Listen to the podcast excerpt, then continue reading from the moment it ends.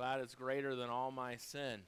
We're going to take our Bibles this morning to Mark chapter number 8. Mark chapter number 8, and we're going to dive right into the message today. Mark chapter number 8. You'll notice that the way that it goes, God's ways are not the ways of this world. So, what this world would say on certain things, God says the opposite. And God's ways are always right. And so, Mark chapter number 8, we're going to look down at verse number 34 today. Mark chapter 8, verse 34 says, And when he had called the people unto him, with his disciples also, he said unto them, Whosoever will come after me, let him deny himself and take up his cross and follow me. For whosoever will save his life shall lose it. But whosoever shall lose his life for my sake and the gospel's, the same shall save it. For what shall it profit a man if he shall gain the whole world and lose his own soul? Or what shall a man give in exchange for his soul? Whosoever therefore shall be ashamed of me and of my words in this adulterous and sinful generation, of him also shall the Son of Man be ashamed when he cometh in the glory of his Father with the holy angels. Father, I pray that you'd bless the next few minutes that we have here this morning together. I thank you for your word. I thank you for your faithfulness to us. I pray that as we look at this passage today, that you'd work in our lives and our hearts, and we look at what discipleship is all about today. We love you. We need you. In Jesus' name I pray. Amen. Many people like God they like to hear about him some.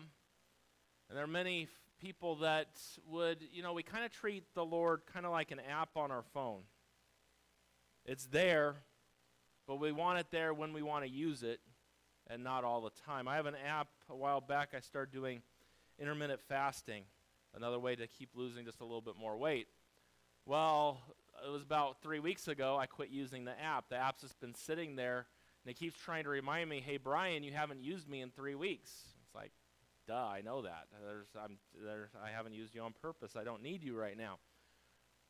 But I think in Christianity, a lot of times, and people, we want God, we want Jesus to be like a little app on our phone that we use when we want to. That's not true discipleship. That's not what God's called his children to. You see, He doesn't want to be an app on your phone, He doesn't want to be part time in your life. He is Lord of all, and He wants to be Lord of your life. That's what He wants.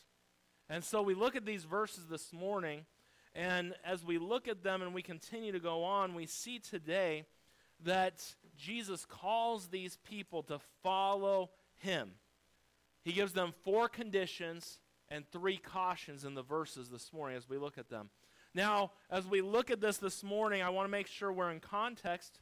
We're going verse by verse through the book of Mark. If you remember last week, Jesus asked his disciples, Who do men say that I am? And some said, You're this prophet, this person, and John the Baptist, some prophet. he says, But who do you say that I am?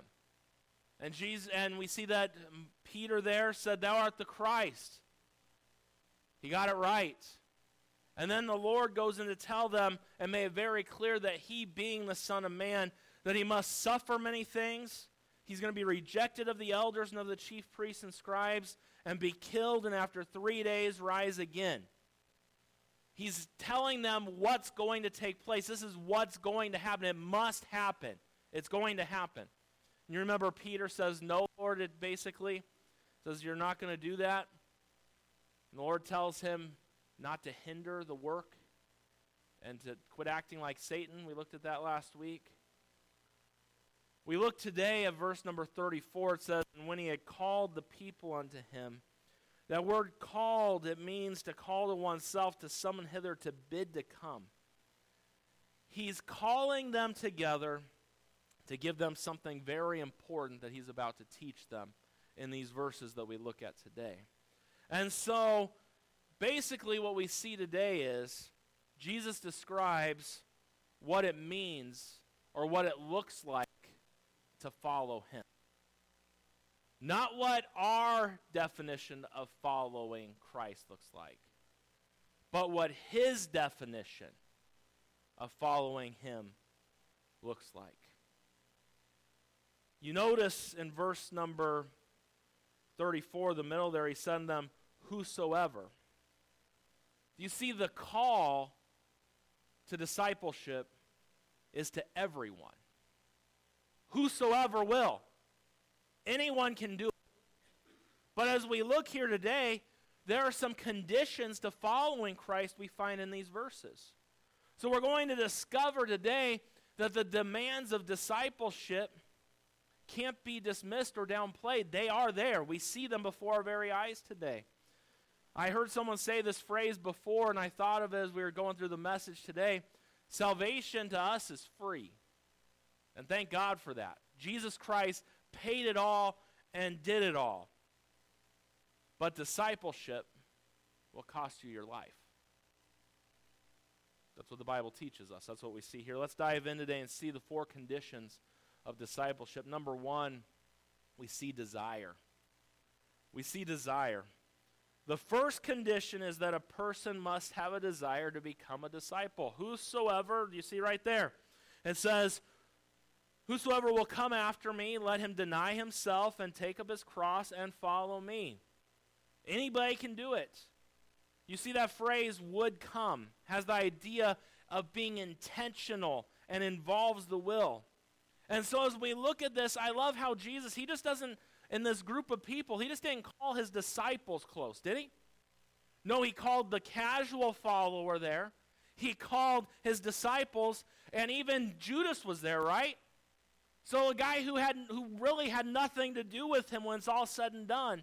And when we look at these things, we still have those three types of groups of people today. There are some people that are curious about Christ, others that are committed to him, then there are those who are counterfeit, like Judas. And so you'll notice that Jesus is about to give the same message to each group. He calls everyone to himself. It does not matter this morning what you've done or where you've been. It matters what you do with that question we asked last week. Who do you say that Christ is? That's where it all begins. You see, you will never be a follower of Christ without being born again. That's where it begins. Till you can answer that question, who is Christ to you, and answer it correctly. That's what salvation is all about. That's what the gospel is all about. The fact that Jesus died, he was buried, and he rose again three days later. That is the gospel. That is what it's all about Jesus Christ. And so, as we look here this morning, and as we think about these things, you'll notice the phrase, as it says there in verse 34 Whosoever will come after me. This has the idea of movement, of lining up, be following Christ where he goes. Now, when we look at this, we don't walk in front of him, we don't catch up with our ways and wishes and come back to him. No, we get behind him so that we walk where he walks. We walk after him, not ahead of him. You see that right there. Whosoever will come after me. Hey, Christian, do you have a desire this morning to follow Jesus and be a disciple of his? You won't follow him unless you want to. You can do, and this is, this is, think about this. People do what they want to do. How many of you would agree with that statement right there? People do what they want to do. If you desire to follow Jesus, guess what? You can. If you don't want to follow Jesus, you don't have to. And I hear people often, well, I just I just can't. No, what's what's stopping you? The problem is who's in control of your life? If Jesus is in control, you're going to follow him where he leads you. If you're in control, you're not going to want to do what Jesus wants you to do, correct? And so we see the four conditions when it comes to discipleship. And the message this morning is not going to be a, a warm and oh, God's love is so great, and his love is great. But the message this morning is what they're st- discipleship demands things of us. And sometimes we don't like that, but last time I checked, God doesn't care what we like or what we think. He gives us what we need. And Jesus was teaching his disciples here. And as we look here and we go deeper, until you desire to follow Christ, you won't. Remember, there are many, and we aren't going to go to all the pastors this morning, but Jesus told us, man, hey, follow me. And he says, I got to go, I got to go take care of my parents. I got to go do this. I got to go do that. What's the desire of your heart this morning? Is your desire to follow Christ? Then you will. If everything else is getting in the way from you following Christ, then those things will continue to get in the way. We see this morning, as we look at the text this morning, we see several things and we see some conditions for discipleship. We see number one, we see desire. If you des- and you think about this, it comes down how much do you desire the Lord? Think about Psalm 73, verse 25. The scripture tells us, Whom have I in heaven but thee? And there is none upon earth that I desire besides thee. That should be the desire of every one of us. Christ should be our desire living for Him, following Him. We see discipleship this morning, and as we look at discipleship this morning, we see four conditions. The first one we see is desire. Number two, we see denial. The second condition is to deny self. Let him deny himself. Do you see that there in verse number 34? It says, Whosoever will come after me, let him deny himself everything within us in this flesh screams against denying self. One Bible dictionary puts it this way it says to disown and renounce self and to subjugate all works, interests, and enjoyments. That's what denial is. We don't like to deny our flesh. We want something, we want it, right? You think about, you could even look and say, this is what Peter tried to do just a few verses before with Christ.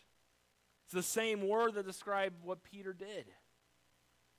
It says, let him deny himself.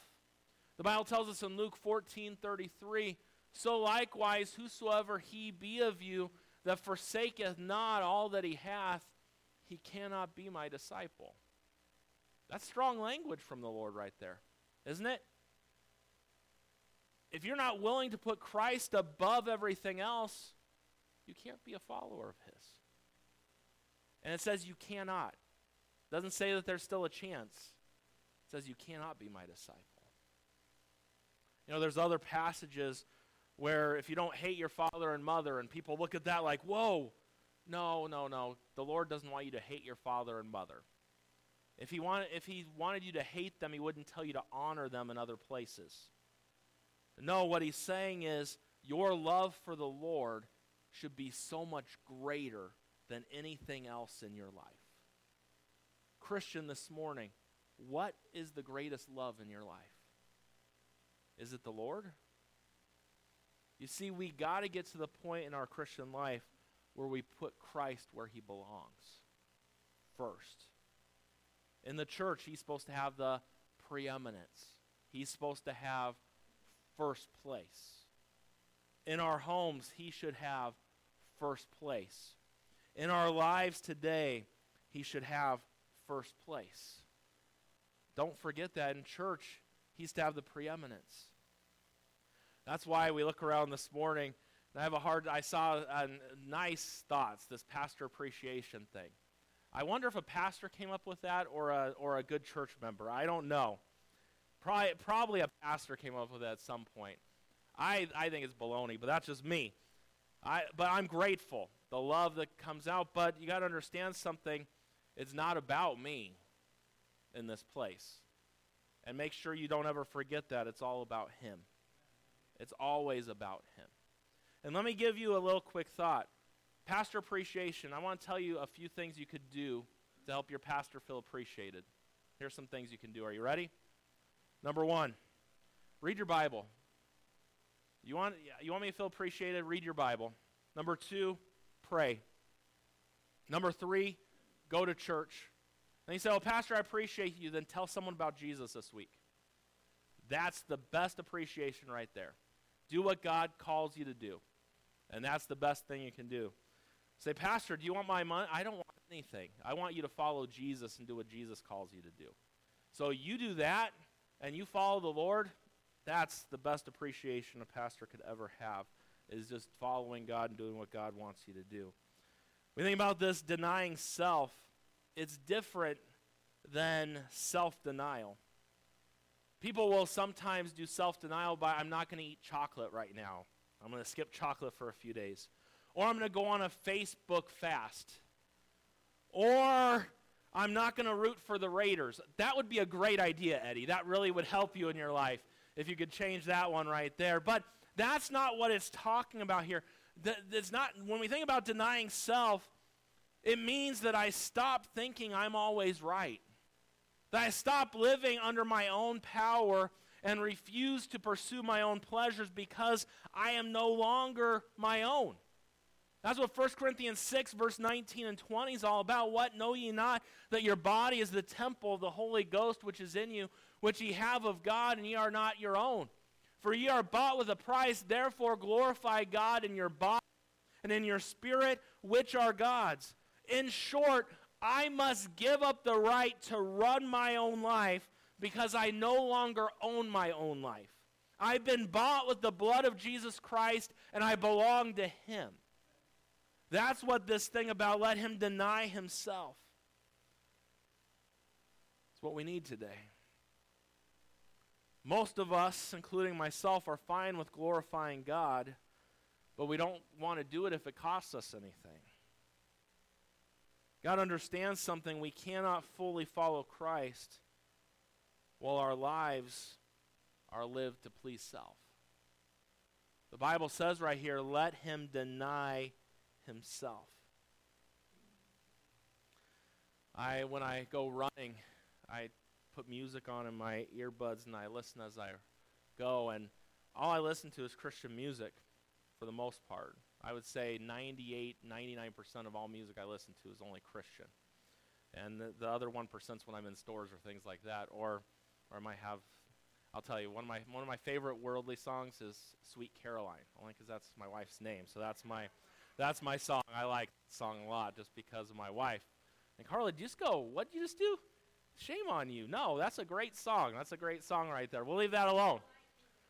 Well, I don't know that I like him either, but I like the song because my, I think of my wife. But anyways, when we when I was listening the other day, and I thought that something happened on my thing because it was playing the song. It was almost like a breakup song. I'm like, why is this breakup song playing on my. And so I looked down, you, and don't do this. Let me give you some advice, especially guys in the room. Don't try and look down at your phone and keep running at the same time. It doesn't work out very good. You end up falling, okay? And you say, How do you know that? I'm not going to tell you, but I know, okay? And so I looked and I'm like, What is this song? And this song was by, by MercyMe, and the song is called So Long Self. So they were bre- breaking up with self. Now, listen to these words. This is pretty interesting. And I think this is a good thought here. These are the words from the song. It says, Well, if I come across a little bit distant, it's just because I am. Things just seem to feel a little different, you understand. Believe it or not, but life is not apparently about me, anyways. But I've met the one who really is worthy so let me say, so long, self. Well, it's been fun, but I found somebody else, so long, self. There's just no room for two, so you're going to have to move, so long, self. Don't take this wrong, but you're wrong for me. Farewell. Oh well, goodbye, don't cry, so long, self. Have you broken up with yourself? Because there really is no room for two in your life. Either self is on the throne room of your life or Christ is. That's all it comes down to. As we look at discipleship this morning, and as we look deeper into it, we see some conditions. We see denial as number, I mean, we see not denial, desires number one, denials number two. We look at number three, we see death. We see death.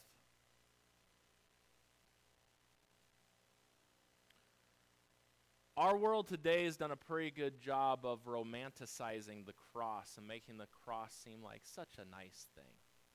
That's a nice looking cross, isn't it? People wear it on their necks, they have it on their cars and different things. That's not what the cross symbolizes. I hear many Christians often, they have a, a nagging church member or a, or a nagging friend and be like, well, I'll just take up my cross and just keep following the Lord. That's not a nagging neighbor, an unkind person. That is not taking up your cross. We look at the next as we continue on here. It says, Whosoever will come after me, let him deny himself and take up his cross. Crucifixion was a common Roman punishment, and over 30,000 people were nailed to crosses during the lifetime of Jesus, they say. Everyone knew that the cross was an instrument of shame, suffering, torture, and death. To take up your cross, those were death orders. You are not coming down off that cross alive. When Jesus took his cross and carried it to Golgotha, it wasn't for him to come down. That was it. For those thieves, this was the end of the line for them. And as I mentioned here, and as we look at this and we go deeper, we are called, it says in this verse, it says, let him deny himself and take up his cross. We're to crucify self fulfillment, self promotion, self centeredness. We're to die to our rights the right to be right, the right to take revenge, the right to fight, do all these different things. I love as J.C. Ryles put it a religion which costs nothing is worth nothing. Christianity, our salvation, cost Jesus Christ his very life. And you say you want to follow Christ, it will cost you something.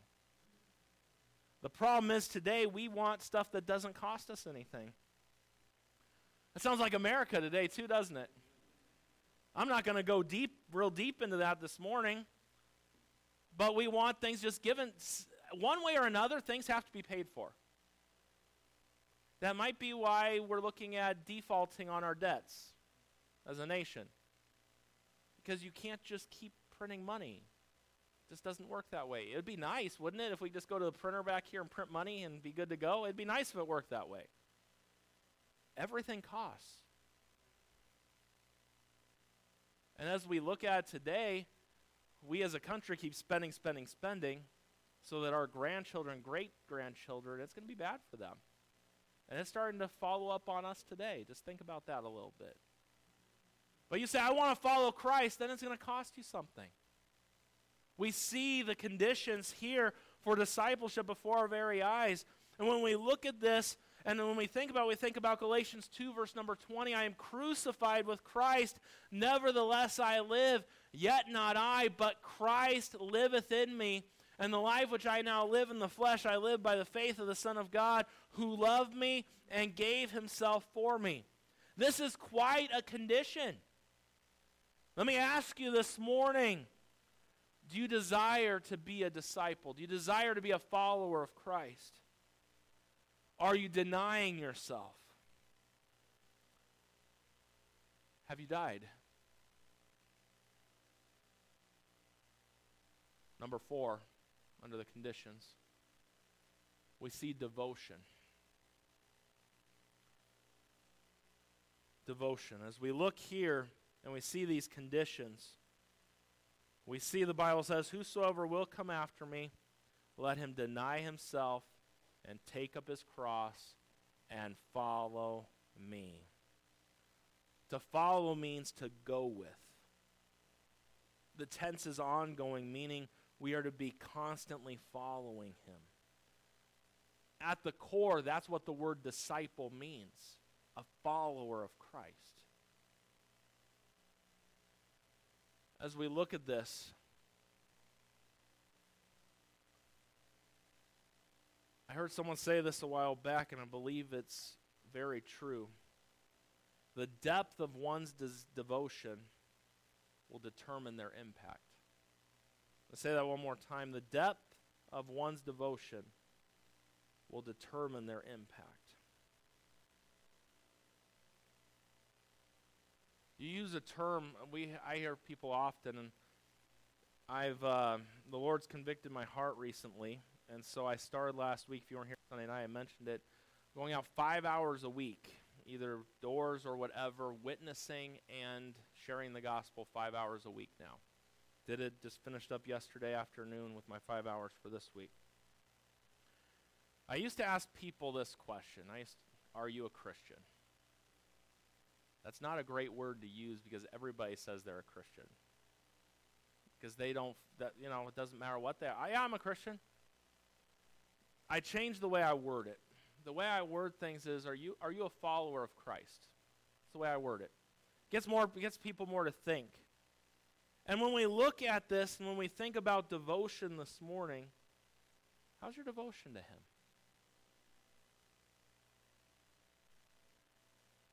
Once you get your desire right, you deny self and take up your cross, you're supposed to follow him. How's your devotion to him today? Do you follow him? There are many out there, and Jesus fought against false conversions in his ministry. I think of the rich young man in Mark chapter number 10, which we'll get to before too long, who came to Jesus to find out how to obtain eternal life. And Jesus and Jesus told him to follow him. And this is what the guy did, and he was sad at the saying and went away grieved, for he had great possessions. What does that tell you about this man? That he loved his possessions more than he loved Jesus what he had meant more than what Jesus meant to him in his life. Commitment to Christ is costly. It's going to take your time. It's going to take your devotion. And as we think about it, we think about what the Bible tells us in Matthew 10 38, that same passage a little bit further. He says, And he that taketh not his cross and followeth after me is not worthy of me. Cross bearers are called to follow the crucified one. We're called to die to our desires and to follow him. As you think about it, hey, church, when you messed up this last week, when I messed up this last week, how many of you, how many of you, let's be honest, how many of you messed up this last week? Would you raise your hand? How many would say I messed up multiple times? Could raise, I could raise my hands and feet up. Yeah. I messed up a lot this week. We all do. When do I mess up? Really? When I do what he wants me to do, or when I do what I want to do? Everyone's quiet. Brian messed up this week because Brian wanted to do things that Brian wanted to do. And Brian did what his flesh wanted to do, and Brian sinned against God. Do you, do you see that? You're like, yeah, we agree Brian messed up. Yeah, we get that. Same goes for all of us. So when we look at it and we look at this thing of discipleship and we look at the Lord and we see Him, He wants to be Lord of your life. But when we live our lives, and like I mentioned, when Brian messed up this last week, Jesus wasn't Lord of Brian's life during those moments in those moments, Brian was doing what Brian wanted to do. Brian put himself in the spot of authority in his life to do what he did. Does that make sense? That's our problem. That's where we get into trouble. Because Brian running anything is a that's a big problem. We need Christ.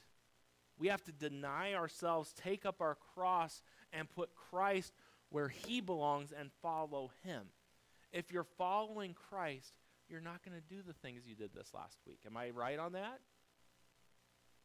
I would agree with that statement because Christ isn't going to lead you into what you led yourself into this last week. We look at the conditions of discipleship and we look at everyone, oh, I, I'm, a, I'm, I'm happy about heaven. I'm ha- Are you a follower of Christ today? The world we live today and the Christianity of 2021 really goes against what this says right here. We want a Christianity that costs us nothing. We come, we check in for an hour a week, and then we're done, and we can live our lives as we want the rest of the hours, the rest of the week. That's not discipleship. That's not being a follower of Jesus Christ. Church is just one little part of the life that you're supposed to live. We see the conditions desire, denial, death, and devotion. Hey, it's easy to add Jesus as a friend on Facebook. It's easy to add people as friends on Facebook. You hit a little button and you can add them as a friend. If you don't know how to do that on Facebook, be glad that you don't know how to do all that stuff. But it's one thing to be a friend or a fan, it's another to be a follower. Because He is Lord of all, He wants your whole life. He wants my whole life. Nothing, Christian, follower of Christ, should come above Jesus in your life. How are you doing with that today? We see the four conditions for discipleship desire, denial, death, and devotion. We close today with three cautions that are found in this passage. The first caution is this number one, if you focus only on your own life, you'll lose it. What says there in verse 35 For whosoever will save his life shall lose it. But whosoever shall lose his life for my sake in the Gospels, the same shall save it. If you try to hold on to what you have, you'll miss what Jesus wants to give you. That's why we got to get to the point in our lives where we tell Jesus, you know the song that we play during invitations a lot of times, I surrender all? It's a great song. It's a great song. But I don't know why we play it in churches because none of us surrender all. We should just change it and we'll have Brian's version. I surrender some. I think that would be the best way to word it because that's what we do we surrender some. And some of us, we surrender in the areas that are easier for us. And then there are things that we just want to hold on to. And as we look at these verses here, and as we look at them, we would do well to adopt the attitude that the Apostle Paul had. And the Bible tells us in Acts 20, verse number 24, but none of these things move me.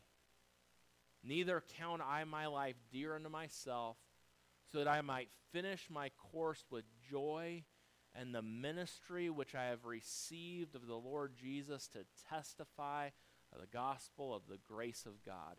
What an attitude right there. What mattered most to him? Christ.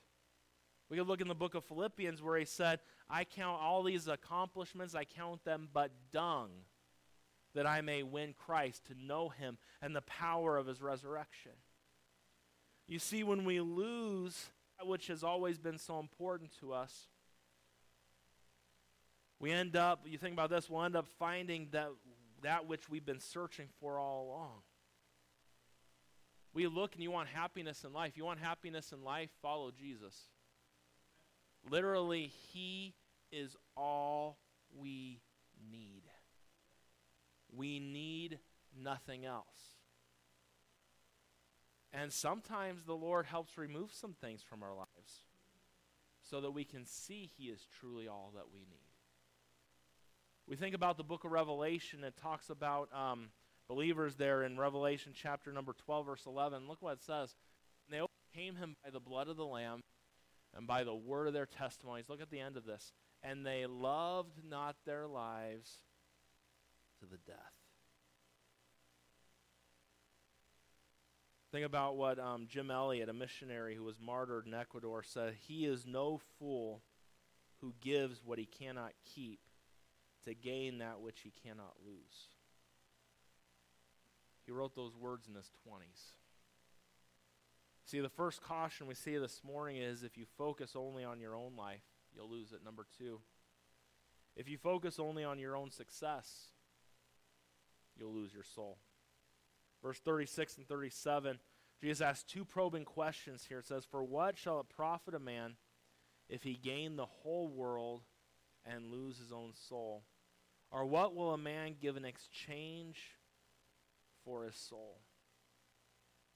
You see, Jesus uses some economic terms profit, and then exchange, gain. You could gain everything in this world and lose your own soul. You could make a lot and end up in hell. Because it's not about what you get in this life, it's about who you know in this life.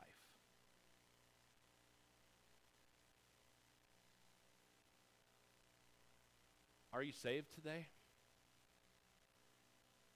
There are many people that go through life trying to get and get and do all these different things.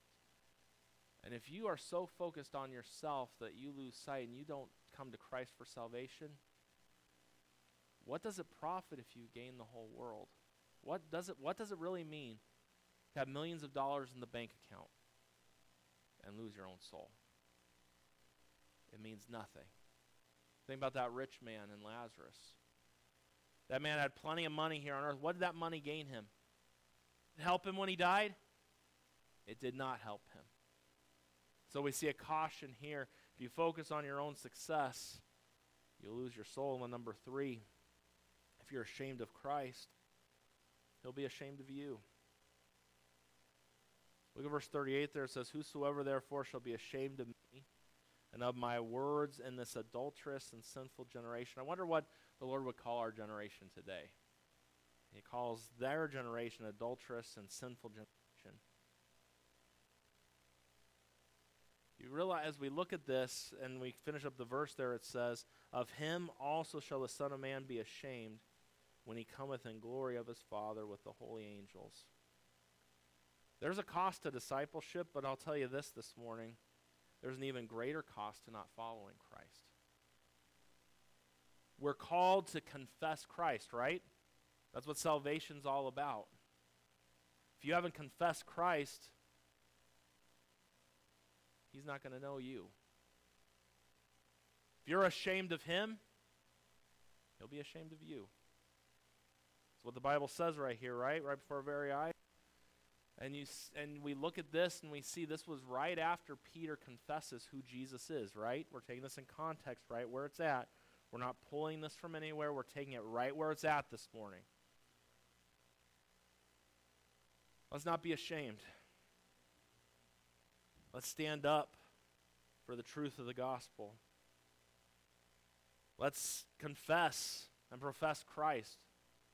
That's why sometimes, and this is just Brian speaking here for a minute. Sometimes I have a hard time.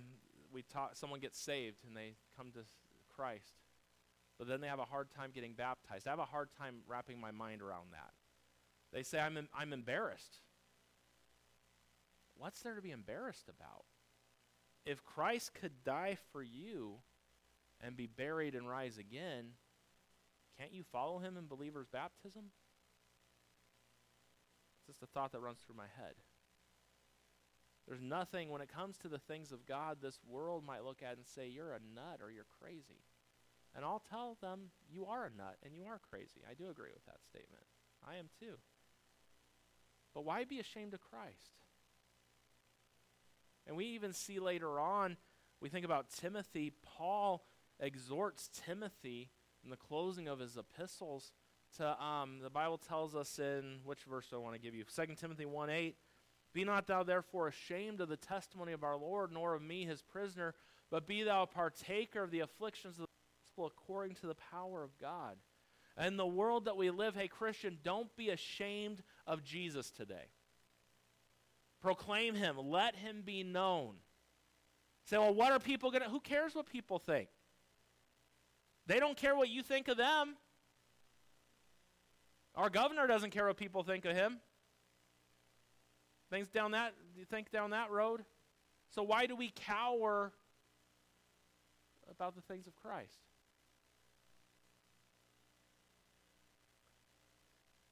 Discipleship. Four conditions desire, denial, death, and devotion. How are you doing with that today? Are you a casual follower of Christ when it's convenient? Or are you a follower of Him today? We've seen the cautions that are mentioned here. I want to give you two application points, and we'll be done this morning. I read this in a book, and I thought these were good, and so I'm going to use them this morning. And so, number one, some application surrender spontaneously. Say, what do you mean? Each day, you will encounter small, unexpected invitations to surrender to the Lord. Our problem is, or our mistake comes, when we don't follow those moments. I'll give you an example. How many of you actually like? So we, last week, Andrew and these guys, we went up to Northern California and we helped a church plant. I was very uneasy going door to door near San Francisco. Not because of the just because of how crazy they are on COVID restrictions. So I was worried because you had literally, I would say, I had a, almost a, I had at least 10 to 20 doors that actually had the signs you would see going into a store on their front door. Even hand sanitizer stations right outside the door. So, and the first few people I talked to, they were they were not nice. And so I don't know if they're scared of me giving them something and all of that. So I was very leery of talking to anyone. So I got to the point where if someone was out in their front yard, I skipped that house and went to the next one, just left the door hanger. I quit talking to people for a few doors. And Andrew was right there with me. And there was this lady sitting out on her porch, and I'm like, I'm not going to go talk to her. And do you know, when you tell when you say you're not going to do something, it's kind of like in those moments the Lord's like, "What'd you say? Did you say you're not? I think you need to go." I didn't. I kept going to the next door. I got about two doors down, and I went back. She was the nicest lady of the entire trip and had desire to actually come to the church. God gives you opportunities, and there are times during the day, and you just got to surrender to Him. There are times when you don't want to surrender. That was a time I didn't want to. But as we look at an application point, there are things that are put before us. And as we look at our daily lives, there are daily invitations to deny ourselves and to surrender to the Lord. Follow through. Listen to Him. Surrender in those moments. And then, number two, sacrifice strategically. While we have daily unexpected opportunities, there are also ways we can strategically place ourselves in situations to do what God wants us to do. I give you a couple thoughts underneath that. We have different teams that we've started at our church. Some of them are going pretty well, some need some more work on those teams. Find a team and work on a team. Hey, this week, find someone, set some time aside to witness. Share the gospel with someone. Set time to read the Word of God. I've noticed when I set time for things, it gets done.